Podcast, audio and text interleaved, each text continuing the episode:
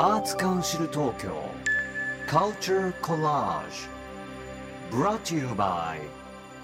アーツカウンシル東京。小川沙羅がナビゲートしています。J-Wave Across the Sky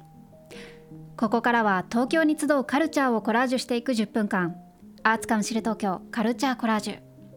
今東京で注目の文化や芸術の中からピックアップしたトピックをお届けします。さあ今回は2月2日から開催される恵比寿映像祭2024をピックアップ。お話を伺うのは東京都写真美術館恵比寿映像祭キュレーターの田坂弘子さん。そして恵比寿映像祭共同キュレーターの金平彦太郎さんです。よろしくお願いします。よろしくお願いします。さあ早速伺いたいんですけれども恵比寿映像祭とはどんな展覧会なんですか？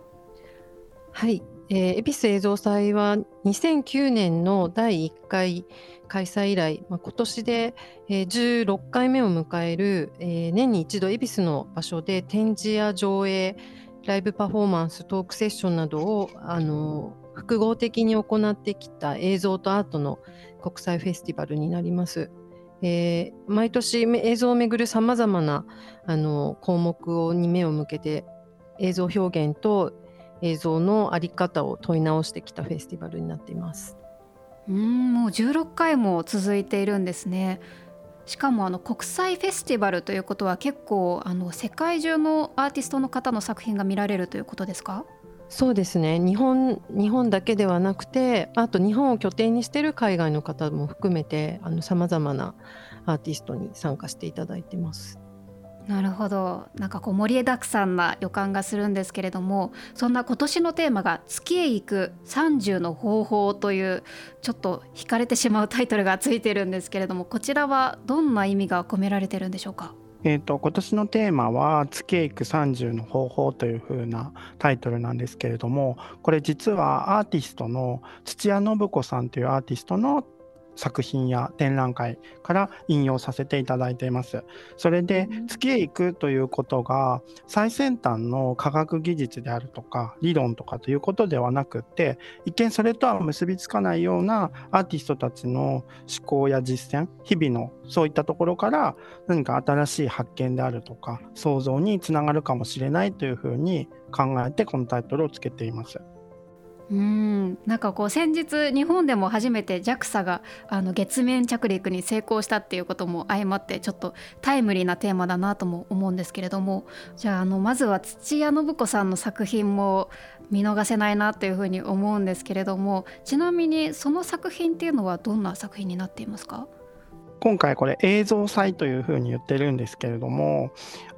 さまざまなこう映像っていう考え方をイメージっていうところに広げているので実は土屋さんの作品の中にも小さな映像は出てくるんですけれども主にあの世界中で見つけた、まあ、廃品と言われるような言われてしまうような、えーと、オブジェを組み合わせた彫刻作品であるとかあと少しなんか不思議なまあ、未来の生命体なのかオブジェなのかわからないようなそういったものが、えーと点在するようなインスタレーション空間に広がっている展示になります。うんじゃあもう映像に限らず確かにホームページを見てると写真家さんの展示があったりとか結構ジャンルも多岐にわたっていますよね。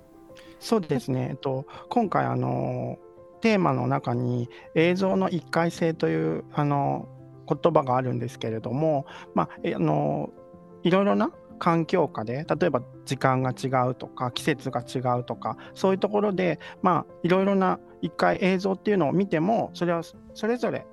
一回限りの体験だっていうことから発展して、えっと、今回はパフォーマンスアーティストの方たちにたった一回しか見られないパフォーマンスまあ、作品であるとか、まあ、そこで一回やったらもう終わってしまう消えてしまうような作品っていうのも発表してもらうのであの普段言う映像とか彫刻とか写真とかっていうだけではなくてパフォーマンスっていうのがまあ一つ大きなあの目玉というかなってると思います。うん、パフォーマンスまで見られるという本当にいろいろなものが見られそうで楽しみなんですけれども60組以上のアーティストの方が参加されるということで特に注目されているアーティストの方いらっしゃいますか？その60組のアーティストっていうふうにお伝えしてるんですけれどもそのまあ、例えばその写真美術館のコレクションからあのこのテーマに合わせた作品を見せていったりとかそのアーティストというのも現代美術の作家さんもいらっしゃったりあとはそのコレクティブといってその集団であの作品を作っていたりいろんな活動をしているようなそういう方々を集めているのでそのアーティスト一人の人が全部を作るっていう考え方ではないような表現方法をあのかなり幅広い方々に参加していただいています。でその中であのパフォーマンスっていうものにあの注目していることもあって、えー、パフォーマンスをするあの荒川ナッシュ A さんという方のあの新作を今回あのご紹介する予定です。荒川さんの作品どんなものが見られるんですか？荒川ナッシュ A さんはももともとあの日本にの方なんですけれどもアメリカに移住をされたっていうことで向こうで、えっと、アジア人の友人であるとかアーティストたちと一緒に共同脚本を書いてそれを元にしたパフォーマンスを発表します。うん共同脚本を書いたパフォーマンス。今あのホームページを見ているとあの荒川さんがあのどこだろうかロンドンの子どもたちと一緒に何かあの大きな模造紙のようなものを持っている写真があるんですけれどもこういったパフォーマンスを日本でもやるということですか？そうですね、えーと、今回その脚本をもとに何人かで演じるようなあのパフォーマンスというふうに聞いていてでその中では、まあ、観客が参加したりとか、まあ、一緒にコラボレーションできるようなことを考えてると聞いてるんですけれどもまだ本人もアメリカから来てないのであれですが。はい。そうなんですね。じゃあまだ未知の部分も多くてワクワクするような感じがしますけれども他にも本当にいろいろんな見どころがあると思うんですけれどもあのおすすめのプロジェクトとかありますか？えーと、昨年から始まったあのコミッションプロジェクトというあの日本を拠点に活動しているアーティストをあの新進のアーティストを選出してえー、制作していただいた作品を映像作品を新たな成果として発表するようなプロジェクトをスタートしていてそこで前回特別賞を受賞した荒木優さんとあのキム・インスクさんの特別の展示を3階で行います。でただそれはあの今回のテーマである月へ行く30の方法というテーマと合わせて過去の作品を見せてこれもあの金平さんと一緒に相談しながらあの展示を考えて進めています。